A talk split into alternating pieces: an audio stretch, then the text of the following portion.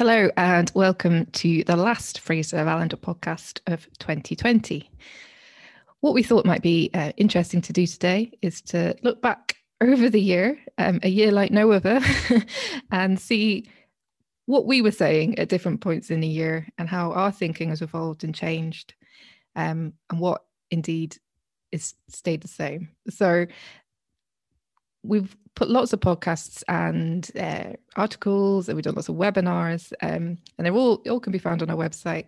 So we're going to go through uh, january to december and look at some of our um, top picks for each of those months and look at what we were saying um, and you know give our thoughts on where we are now and uh, what this all means for 2021 so i'm joined uh, by my colleague mary Spowage and um, I actually only joined the institute in in late February, so um, I have to hand over to Mary for the first two months. So, uh, hi, Mary. Um, what were we saying at the start of the year? yeah, well, it's really it's really quite funny to look back at the sorts of things we were covering in January and February, which were yeah the start of a year like more normal year. Um, but the the article which I thought was uh, most poignant in terms of uh, what we were thinking about, we would kind of dominate the discourse over the course of the year was um, a, a, referendum in 2020. So we had done an article um, in, in, early January on um, the fact that the First Minister had been pushing for a referendum before the end of 2020 um, and whether the Scottish Government would be kind of ready to present the economic case. So we were sort of talking about that many of the the econ- economic kind of battlegrounds that were um, featured in the 2014 referendum would be kind of similar in any rerun whenever that sort of occurs, but that the context of this referendum is is very different. So one of the things that is obviously very different is that um, the the background, the backdrop to um, any referendum is is completely different given the Brexit process. So it was that kind of choice then about, you know, between a kind of stable, steady as she goes, we're in the union versus a sort of the more unknown quantity of, of independence. Whereas kind of no matter what the Scottish people choose, um, you know, there's there is quite an uncertain outlook in terms of what's going to happen to the UK after Brexit. Um, also perhaps voters would be a bit more concerned about large scale structural change given the sort of um, sort of turmoil that's happened around Brexit and the negotiation process. Perhaps they'd be more sceptical about what might actually happen through a negotiation rather than the promises that were made by politicians in the run up to a referendum. Um, and finally, and maybe most significantly, that um, a big sort of sale of the case in 2014 was continuity you know, a lot of the economic institutions would remain the same, and um, we'd retain the pound, whereas obviously a lot of those things will have to change. Um, and we would be in the EU, of course, whereas now a lot of those things would have to change. So those were the sorts of things we were pointing out. I think one of the most fascinating things about that article is that the last line of it is um, 2020 promises to be a fascinating year. Little did we know. I know, absolutely. I mean, we really we wanted to set that out at the beginning of the year because we really thought this would dominate the discourse. And of course, it is an issue, and it is still a big issue. Um, and it has been brought up repeatedly, particularly because of the polls and, and that sort of thing during the last um, nine months or so. But yeah, um, it was just so interesting how um, we, we we thought this would totally dominate the discourse, and of course, it didn't quite turn out like that. So um, moving on to to February then, and um, we had done things in February. There's a couple of things to mention, like our business monitor came out, and that was the first one after the general election, and there was a big increase in optimism in businesses. This was at the start of February, the 6th of February, we published that. Um, but also um, in February, of course, there was the Scottish budget, and it feels like 100 years ago. Um, and it will be kind of remembered a wee bit because of the kind of scandal around Derek Mackay. And of course, Kate Forbes had to step in and present the budget kind of at the last minute and subsequently became promoted to the finance secretary role. Um, but at that point, the outlook, you know, sort of was fairly healthy for this for the Scottish budget because of uh, the increases in UK government spending that had been announced kind of through the, the general election process and the large increases in infrastructure spending, for example. Um, there's a discussion, of course, of the, the fact that the Scottish Government were using their borrowing powers to cover um, income tax reconciliations due to forecast error. Um, and also, um, we had a discussion in that article about the tax differential that exists between Scottish and UK taxpayers. One of the things I thought was most interesting, um, just looking back and, and thinking about the, the budgets to come, um, was that this had been branded as a kind of well-being budget. Um, but I think that it's fair to say that there's widespread cynicism um, whether it was anything of the kind. There was a lot of references to well-being in the do- in the document, but um, it was hard for certainly any of us to see how it was kind of different and, and what actually made it a well-being budget, to be honest. So yeah, so that was February, and then obviously um, we we move into to March um, when a lot of different things changed. There was obviously the UK budget, where there was a lot of announcements um, about support given the um, the looming crisis of, of the pandemic that was kind of coming down the road. But I don't think any of us imagined at the beginning of March the severity of the restrictions that might be imposed upon us. Mm. No, what I remember being sat around the sat around in in the office watching the UK budget and, and that's first inkling about it, but not really having any sense of what was coming. The only thing we, we did very early on was realize we couldn't hold a normal budget event and that we did our first podcast in March um, to kind of, you know, we wanted to be able to talk about it, but we realized even this was even before any restrictions had been brought in to gather um, lots of people in a room probably wasn't a good idea. So we we were early adapters to that. Absolutely, and um, this is our pod number thirty seven in terms of podcast this year. So that's I mean we've done since then. Um, but um, one of the the funnier articles looking back on March was actually um, a, our, our, article about the, the proposals or the proposals for feasibility studies into a, a, link between Scotland and Northern Ireland, you know, this proposed bridge or tunnel. Um, and uh, yeah, so if you, you want a wee bit of a laugh that that was being considered at that point, uh, that was published in early March before all of this kicked off properly. But um, Emma, why don't you tell us which article you thought um, was was most uh, interesting in our March publications? Yeah, so I mean, I've chosen an article we published towards um, the end of March, which um, was titled "This Isn't a V-Shaped Recession," um, and it was early on in the very kind of early days. Um, I would say mid March. It, it, didn't take long for us to, to realize it wasn't the case, but in sort of mid March, there was this kind of feeling that maybe this was going to be really temporary and just this short, short, sharp hit. Um, I guess partly what we'd seen some um, what had happened in, in China, where they had had um, very strict lockdown, but then things seemed to be able to open up. Um, but that that wasn't, um, you know, wasn't to be. And by late March, we were realizing that um, this wasn't a temporary blip, um, and that this was going to be severe and and long lasting. and it's interesting to look at what some of the things we said about why that was the case early sight of the word unprecedented in terms of the scale of the shutdown of the economy. We've used that word um, many times. Um, and then obviously we then looked into, you know, this wasn't just affecting one part of the world, it was a global issue.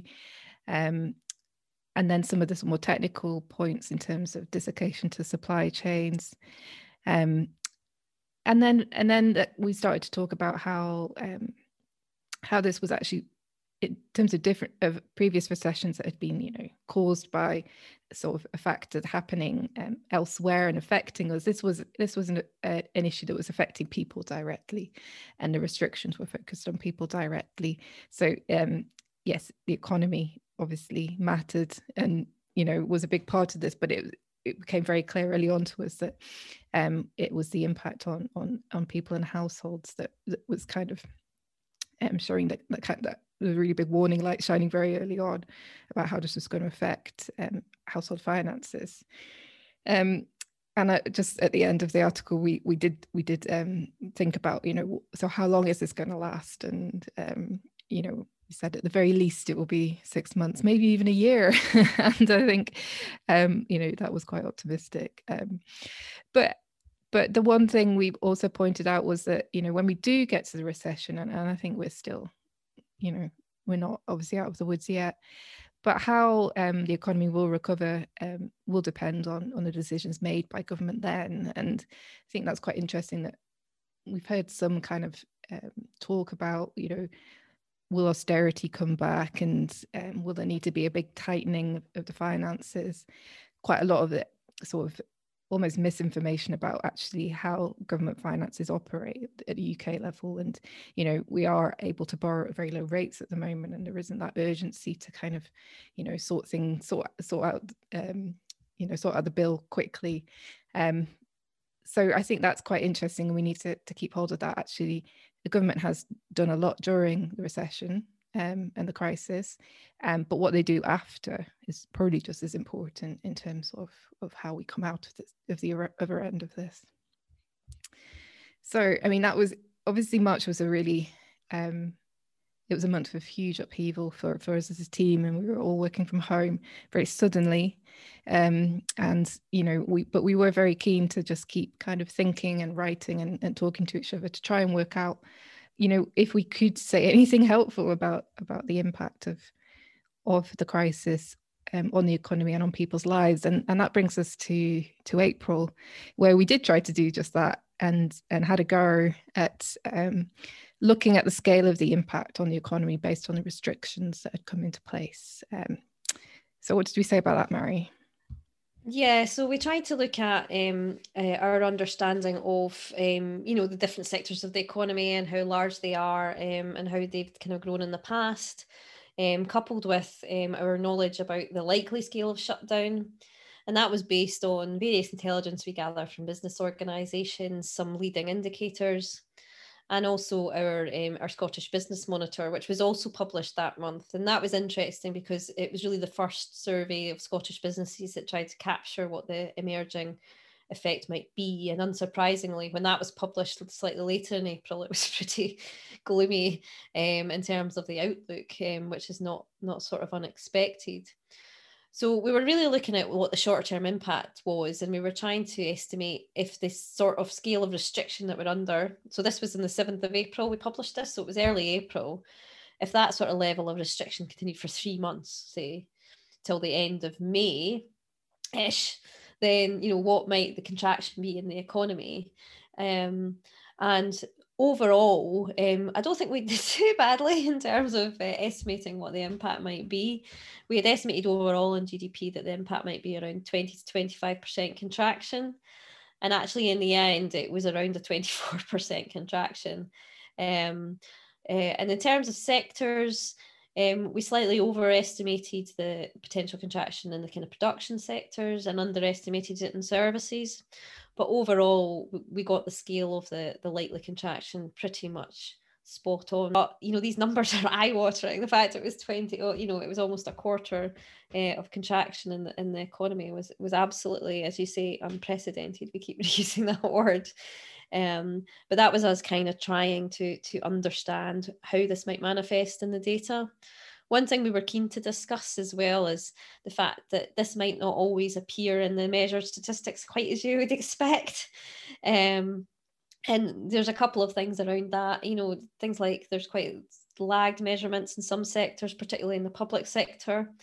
So, one thing um, I wouldn't be surprised to see is that our understanding about exactly what happened during that period of lockdown, and of course, periods of restrictions that we have continued to live under, might be um, subject to quite a lot of revision uh, in future years. So we might be talking about exactly how it impacted on the economy um, during this period for some time to come, as well as obviously looking forward to how we might recover from from this um, the the pandemic uh, in the future.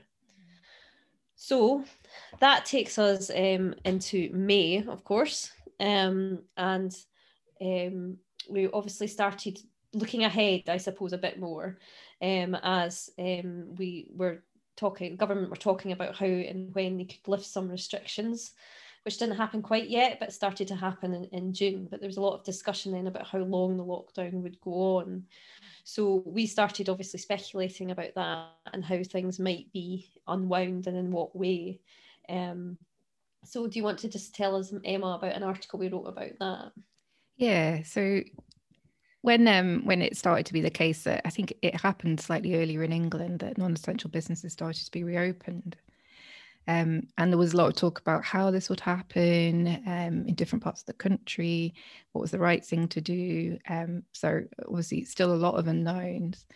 And actually, I remember at the time a lot of the, you know, headlines seemed to be taken up by questions over when garden centres were going to reopen, which didn't really feel like, you know, the most significant issue, but of course very important to some people.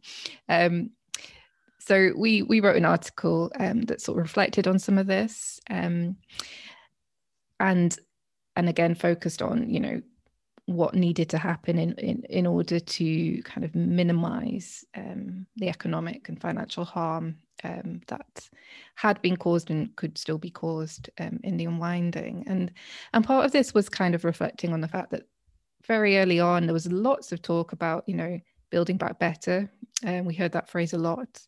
But it always seemed to be sometime in the future it was like oh after the crisis we will you know do things differently and um, it will be a better a, you know better economy a better society. But actually you know that that shouldn't have been pushed into the future how decisions were being made at the time in terms of the unwinding um, were crit- of critical importance um, in that regard in terms of ensuring that um, certain groups weren't left behind and, and disproportionately affected. Um, and we had a number of kind of, of podcasts and, and it was brought up a lot of our webinars about, you know, which groups are going to be disproportionately impacted. Um, and actually the truth is we don't know for sure. I mean, it comes back to what you you're saying, Mary, about, you know, there will be revisions in statistics to, to you know, things that, that could be measured in some way at the time and economic activity. But actually, the statistics we have in terms of the labour market and household incomes um, so has either been kind of obscured a bit. So with the labour market stats, it's hard um, because of the furlough scheme to actually understand, you know, what what the impact has been on on demand for for jobs and to what extent different groups of people have, have left the labour market completely. Um, groups who are most worried about their um, remain kind of parents who were ta- having to take on um, homeschooling and a lot more childcare and um, and people who had uh, underlying health conditions who may have had to have shield to be, may have had to shield um, for some time but we won't actually know for sure any of this probably for some time. I mean the household income statistics for that period won't be available. I think it will be 2022 when we'll actually get that picture of, of what happened to household incomes through that time. Um, so it, it's um, it, there's a still a lot of reasons to to to, be, to think that actually these groups will have been most affected and they didn't feel that there was a lot of targeted support for them. There was a lot of blanket support out there in terms of the furlough scheme. Um, and, and other kind of um, blanket policies but to what extent was that kind of building back narrative actually um, focusing in place when things started to restart. So uh, our article is called Restart as You uh, Mean to Go On. Um, and the extent to which that will have caused scarring and will have really long term implications for, for particular groups of the population.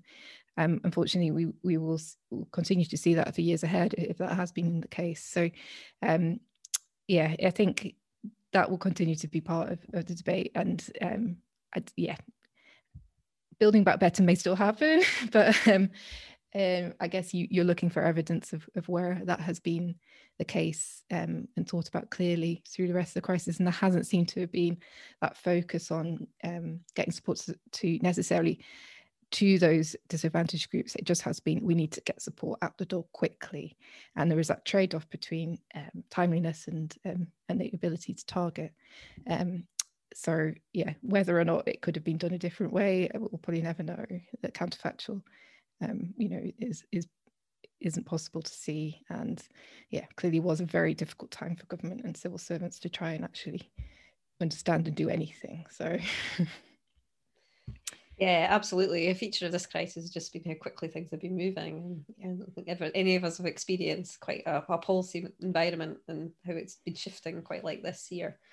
Absolutely. And it, it does go to show how quickly government can move. I think that's been quite a surprise to some people. I mean, yes, there have been trade offs, but things have happened that you would never expect could have happened.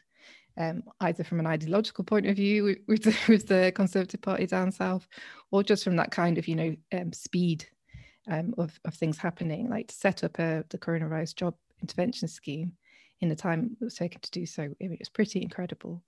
Um, so I think that has told us that, you know, where there's, where there's a will, um, these things can happen uh, quite quickly. So that'll be interesting to see um, how that plays out in future years. Um, but I mean, one um, continual theme that we've talked about throughout the year because it is so important is is the um, the impact on the on the budget, and there have been huge changes and a huge amount of additional money coming through um, to Scotland in order to um, you know roll out some of some of the support schemes. Um, so we we talked about that in June, um, just to kind of with a look ahead. Um, Mary, do you want to take us through some of what was talked about then? Yeah, so yeah, we've picked this article by our colleague David Eiser, um, which looked at um, how the, the budget had evolved, um, and obviously the outlook for the budget for you know the current year had changed massively since the budget was published um, you know, in, in sort of February. So absolutely enormous changes since it had been published. Um, there's also obviously a lot of um, higher spending that there, than there would have been planned for in Scotland. There, there would likely be lower tax take. Um, but all of that's offset by um, the the amount of money that was being um, was being um, given to the Scottish government by the UK government, given the spending commitments that were being made um, UK wide. So um, absolutely massive changes um, like we've never seen in a year in terms of the Scottish budget. And this was only in June. And one of the features of this um, and a number of articles that we've published over the course of the year has been just how fast this is moving. And so, at any point in time, we we obviously have the information that we have, and we, you know, we're trying to make as much, um, uh, make it as clear as we can about our current understanding of the position but it has been so fast moving that it's not been easy, I don't think, for anyone to understand exactly what the position is. Um, and um, this has sort of culminated in a series of articles over the year, um, uh, which uh, has sort of finished with our budget report, which we published alongside our economic commentary um, on, on, on Tuesday, the 15th of December one of the features of this, um, one of the really interesting features of this article that we published in in in late June, was that um, it was after the Scottish Parliament had passed um, a resolution to ask for greater fiscal flexibilities. And this has been a source of uh, the discourse between the UK and Scottish governments since um, since you know since June um, that there should be greater uh, flexibilities. Um, this isn't all about more borrowing powers. Some of it's about you know whether um, capital can be used for resource spending. Some of it's about um, whether some reconciliations to the budget could be delayed. So there was a number of asks for fiscal flexibilities as well as, of course, um, some increased borrowing powers. Um, that generally hasn't hasn't been sort of uh, responded to by the UK government. Um, although there are some um, some fiscal flexibilities that they have put in place that we can discuss in one of our later articles um, in November. But overall, um, the the the article goes into to great detail about how we know that the, the, the budget has changed over the course of the last three months.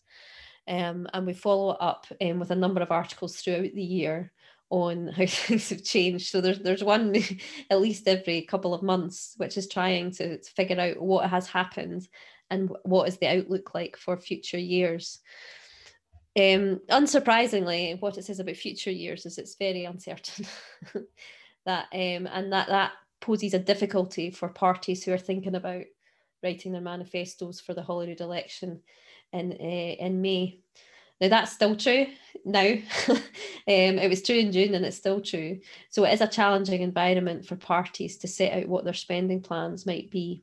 Um, other things that um, we published in June that we were publishing an economic commentary at the end of June um, and that was a bit of a bonanza commentary. We did lots of things around that. Um, it was sort of a week long jamboree of commentary rather than the normal day. Um, and uh, one of the most interesting things we published, I think, was um, a number of opinion pieces from um, economists in Scotland and people from uh, places like business organisations and unions and others about what they thought might happen. Um, so that's quite an interesting collection of thoughts from um, you know sort of influential people and people who know the policy environment in Scotland. Um, and it'll be interesting continually to go back and see what they said then and see how much of it actually sort of came true. But throughout this um, uncertain time, um, we've been trying to, as Emma touched on earlier, um, to write as much as we can to kind of inform um, the debate and make sure that we're um, sort of packaging up the latest information um, as well as we can to see what's actually happening in the economy, particularly given the lags there is in official data. So we started a sort of series looking at that so we could kind of see what was going on in the economy you just want to say a little bit about that, Emma, what we published in July? Yeah, so yeah, we started thinking about this in in um, in around July as to you know there was lots of um, different um, reports available in the media that was using, I guess, what we term as novel data. Um, so data that's that's not official statistics, um, and it actually may have been produced by, you know, um, people that you wouldn't necessarily go to for statistical information. Um, so that was things like looking at um, Google, and they they started to package up themselves some information on um, inf- yeah, information they had on on where people were going. So based on you know um, information from there from Google Maps, so you could start to see different trends in terms of where people was were going. So during the lockdown, there was a huge obviously increase in people um, staying at home and you know and a huge drop off in, in people commuting and using transport and being in their workplaces. So we started to think about um, sort of talking about that on a regular basis to see what was changing. And we have seen some changes throughout the year in terms of you know people um, going back into um, onto the high street you know there was definitely some movement in August with the help out to eat out with people going into hospitality venues um, but yeah, still things are definitely not back to normal. So so that was one of the things we've looked at. Um, and also um, you know things like vacancy data, um, anything that's put out in terms of you know transport, what, where you know what, what's going on with those kind of trends. One place we did go to to look at statistics um, was the ONS, who are traditionally those the, the place you go to look for things, but they started to do um, their own survey very very early on in the crisis. Um, so it's called Business Impacts Coronavirus Survey, or BICS for short. And that kind of went out and, and surveyed um, different companies, including um, companies that operated in Scotland, and asked them about things in terms of, um, you know, volume of, of, of trade or what was going on with the workforce, whether they were accessing government loans or the coronavirus job retention scheme. So some really, you know, insightful um, bits of information. So a bit like our business monitor, but on a much bigger scale. um, so that has been really useful. And again, that has kind of shown us, uh, you know, I don't think we'll go back to just relying on the same official data sources in the future. I think there will be now much more acceptance that actually looking at more real-time information from from different sources of, of data and, you know, obviously having to to proceed with caution on a lot of them because they're not, you know, properly quality assured and they probably not representative of, of the whole population. Um, but they can give you some insights very quickly to look at how things are changing in the real world.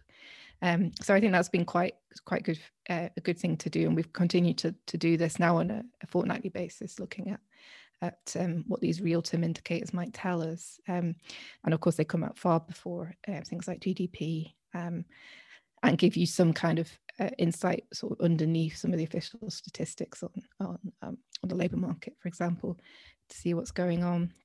So um, yeah, that that's been a, a, sort of turning turning point maybe for us in terms of the sources of data we've looked at to try and help inform what's going on and um, in informing the recovery. A big thank you to Ben, Adam, and Frank for all the work that they've done on that. So um, so moving into August, and um, attention was again turning towards the recovery and thinking um, what might happen. Um, you know, part of this Build Back Better debate, but also actually um, what might the government in Scotland want to do to um, rebuild and restructure the economy in a more sustainable way going forward. And we had um, the report from the advisory group on economic recovery, which came out in August. And yes, so we um, we reflected on that report. Um, and so, Mary, what were our main takeaways from this? So, um, in August, um, we got the government's response to the Advisory Group on Economic Recovery um, report. Um, and so we wrote a brief article in early August reflecting on um, on this. Um, so, I mean, there was a lot of um, interesting and worthy sort of ambitions and ideas in the report. Uh, obviously, this is completely unprecedented situation. That word again. Um, during the course of August, we got it confirmed that there, um, Scotland was in recession. Not really a surprise to anyone. Um, so there was there was um, a lot of ideas around fair, things like Fair Start Scotland and employability and the development of the jobs guarantee scheme that at that point was looking forward to furlough ending um, you know fairly imminently in the future although obviously that's not panned out in quite the way that was expected at that point. point one point we made was that the crisis has highlighted that many of the levers that we can turn to uh, in terms of the immediate boost to the economy lie at Westminster rather than at Holyrood.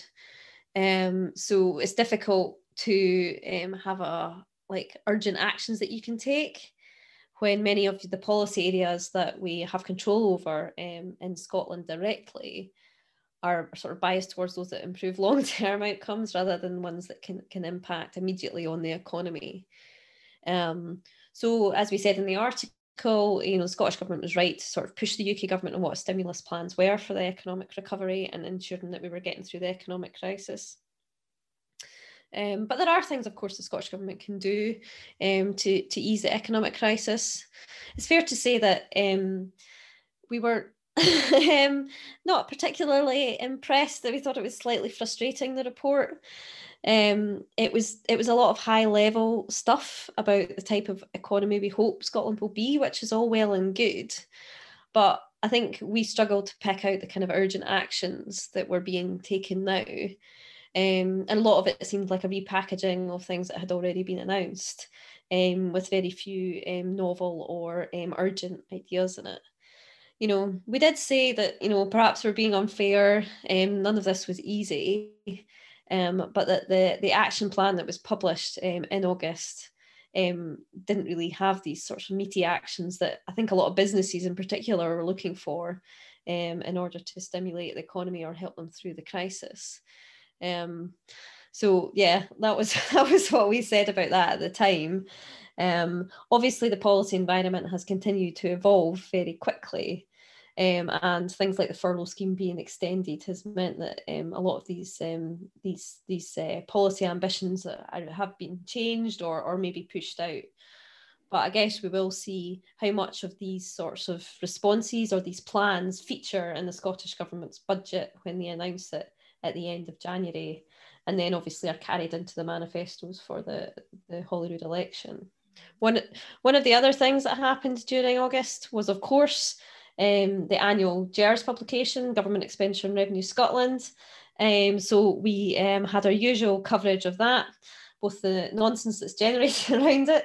Um, so we did a podcast about that um, and just an analysis of the figures. Um, but of course, they continue to gather huge amounts of attention. Um, so we always like to make sure we comment on those to reduce as much as we can the chance that they're misinterpreted or misused. So so that was August, and then moving into September, um, we we've chosen a piece that we wrote about um, what the shape of the recovery might be to come. So Emma's already mentioned um, that we said in March that we didn't think a V-shaped recession, i.e., an immediate or very quick bounce back, was likely. Um, but that um, you know what so what would that that shape be? And there was lots of different letters used to describe these and lots of different weird um, shapes used to talk about what the sort of shape of the recession might be. And and this article was called not okay the shape of the recovery to come. And we've actually um, sort of seen this bear out in reality in the data. Um, and we've talked a lot um, since then about a K-shaped recovery. And the essence of this is that different sectors and different groups of the population will experience the recovery in very different ways. And we've seen a number of, of sectors who even if they were severely locked down, such as construction and manufacturing, adapt very well to the new procedures they've had to put in place because of COVID to operate in a COVID safe way and are actually doing pretty well. Um, they're doing okay throughout the crisis now um, at this point. Um, but other sectors, such as hospitality, being absolutely clobbered and are still not able to operate in any meaningful way. And we know that that's likely to continue for some time. That in turn means that different areas of the country and different areas in different bits of the population, such as young people, might be harder hit throughout the this uh, crisis and recovery. Um, so our article there just goes through the different sectors that might be impacted differently and the different types of households. And as I said, um, it does seem like this is bearing out in practice um, and is likely to be a feature and will need to be a feature of government's response to this. We need to realise the fact that this is going to impact different sectors and different parts of the population differently. And the policy response needs to kind of recognise that um, and, and make sure it can sort of help different groups of the population. So, um, so that was September. And then during September, we also launched a new project um, where we're, we're looking at the, um, the prospects for people with learning disabilities in Scotland. And this was launched initially in September um, with an article called Scotland's Invisible People. And we published um, another article in October about how the pandemic had affected um, these people. So, Emma, why don't you talk us through that? Yeah, well, I mean, it follows on nicely from what you're saying about the, the you know, the K-shaped recession, because um, this group of people um, have very much been kind of, you know, really heavily affected by um, the fallout from the pandemic, and there's a lot of concern that they're that they're not going to be um, properly considered um, as priorities in, in in terms of support for the recovery. Um, so yeah, so th- this was part of this this long program of work we've now got ongoing at, the Fraser, um, looking at mainly adults with learning disabilities and, and those with additional support needs, um, and kind of how what opportunities are there for them in, in society in Scotland and what challenges and barriers do they face. Um, and I think one of, one of the most stark things whenever you look um, at this group of people is that their um, health outcomes are so much poorer than the rest of the population. They have much lower life expectancy, um, and um, a lot of that's um, from preventable illnesses as well.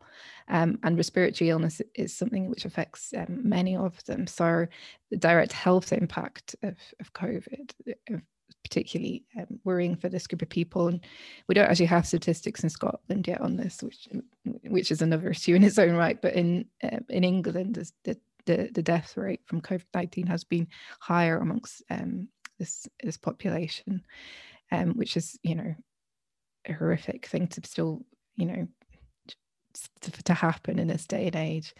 Um, so in terms of um, in Scotland, thinking about what we were most concerned about from talking to people um, with learning disabilities is that whilst they were already feeling it in a lot of ways like they, they weren't particularly um, a valued or visible part of, of society that has got worse during covid-19 because um, because of the pressures that um, social care was under um, and you know local government was under more generally in terms of reprioritizing resources that they often um, lost a lot of the support that they relied on to to enable them to live either independent or semi-independent lives and and that you know I think we've all been impacted obviously by by COVID, but the extent to which you you know people have completely lost their independence as a result of it, I think that is it's quite an extreme um, situation for people to be in. Um, so so that's we really kind of just wanted to uh, shine a light on that and you know talk a lot about inequalities in Scotland but um, sometimes we don't properly understand what that actually means for people um, who are facing those inequalities and kind of the scale of some of the issues that they face. And that's what this project we've been doing has, has really tried to do to to just make it as clear as we can um, to to anyone who who wants to listen or should listen. Um, you know, some of the impacts, the unintended consequences, I suppose, of some of, of what happened um, to um, government services during the pandemic. Um, and we've still got no resolution really as to what might happen going forward. Um, there's quite a lot of concern that, that maybe um, it will be thought that people have coped through um, with COVID by say like moving back in with family members or something, and and as such they will then say, oh well, they don't need any more support. Then they can they can they can cope fine. But actually, it, you know, it's that point where they're not being um, kind of given the choice to live the life as, as they as they want to and to live life independently. So um, something we'll be thinking and looking at during the next six months in the run up to the Scottish elections as well. Um, so so that has been a really great project to work on, and and obviously it, it's not just about COVID; it's also about how um, you know, in general there are support and opportunities available. But we'll continue looking at that over the next um, six to nine months. And and we're moving into the end of the year now, and um, our you know annual offering is always, um, although it's happened at multiple points this year, it is um, a deep dive look at the Scottish budget. Um, we normally get the Scottish budget uh, published in, in December, um, following a UK budget um, that usually happens, you know, a month or so before that. That didn't happen last year, and nor has it happened this year. So um, we're looking at a budget in January this year, but we still um, have taken some time in November and December to look at the Scottish budget and to try and make sense of some of what's uh, going on there. So we had an update in November. So Mairi, do you want to talk us through that?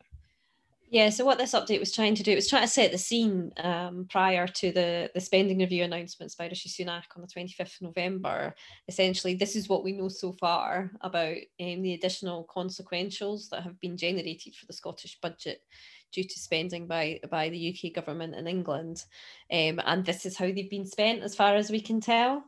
Um, it is worth saying this goes into a lot of detail about those those consequentials, which are 8.2 billion pounds, absolutely massive amounts of money. If you consider that the budget is, you know, um, sort of 30 billion, I mean, it's a massive uplift uh, in terms of the spending. Um, and it's worth saying that there has been an update published by the Scottish Government since we published this. Obviously, there's been the spending review on the 25th of November, and then there was was an update published by the Scottish Government uh, in early December. So we've reflected that in our, our budget report that we published alongside the commentary on the 15th of December. So there has been an update to this. But this is all the detail of what we knew at that point, um, and also had to look forward to um, to um, the, the spending review. Again, it talks about um, the case for fiscal flexibilities. Um, one of the um, more novel things that has has happened by the, the, the Treasury did was um, introduce the concept of funding guarantees so that this this would be the level of funding that would be guaranteed rather than it just being generated by consequential spending. Um, you know that's that is a significant concession um, and hasn't really got as much attention as as it maybe should have. Um, and it does remove one of the main concerns raised by the Scottish government in the early part of the pandemic. Um, so you know saying that the Treasury have been completely insensitive to the funding needs of devolved governments is maybe not completely fair because this was a, a significant concession and move forward. Um, but obviously, um, it doesn't remove the, the risk, I suppose, that funding needs might be higher or different in different parts of the country, for example, in, in one of the devolved nations, than is generated through consequential funding.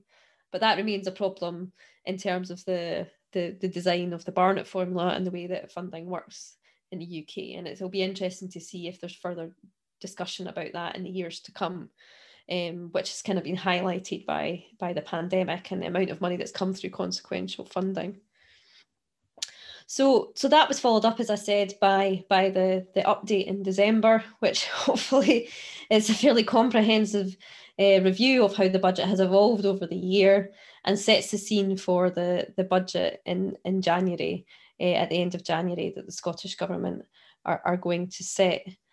Um, so um, that takes us to the, the last month of the year that we're in now, thank goodness. Um, and uh, as I've mentioned already, obviously, we published a lot of stuff around our commentary.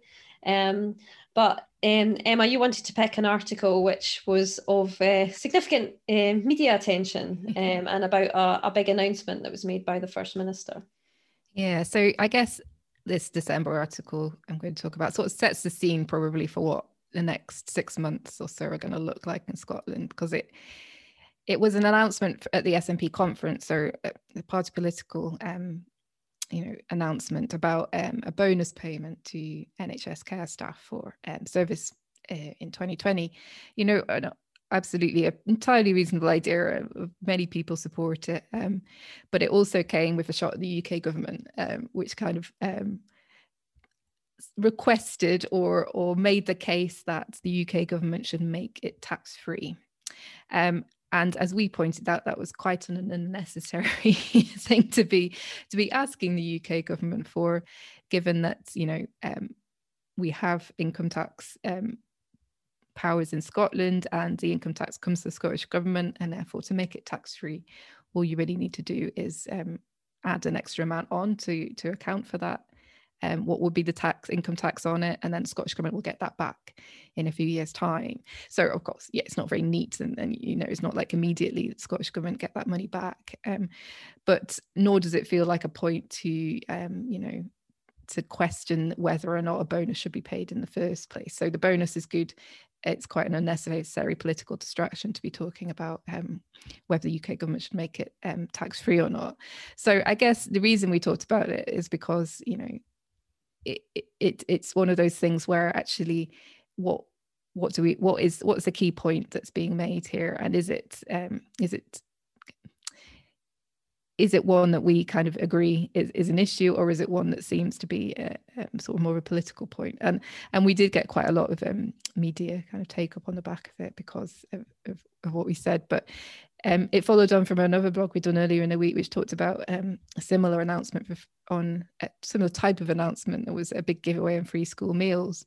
Again, a perfectly um, rational kind of thing for a government to want to do to give universal free school meals for all children at primary school.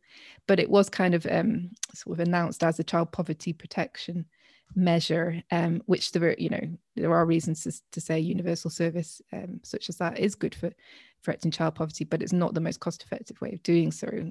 Most cost effective way of doing so is to target it. Um, so you get more kind of um, more children out of poverty for the amount that you of money you're spending.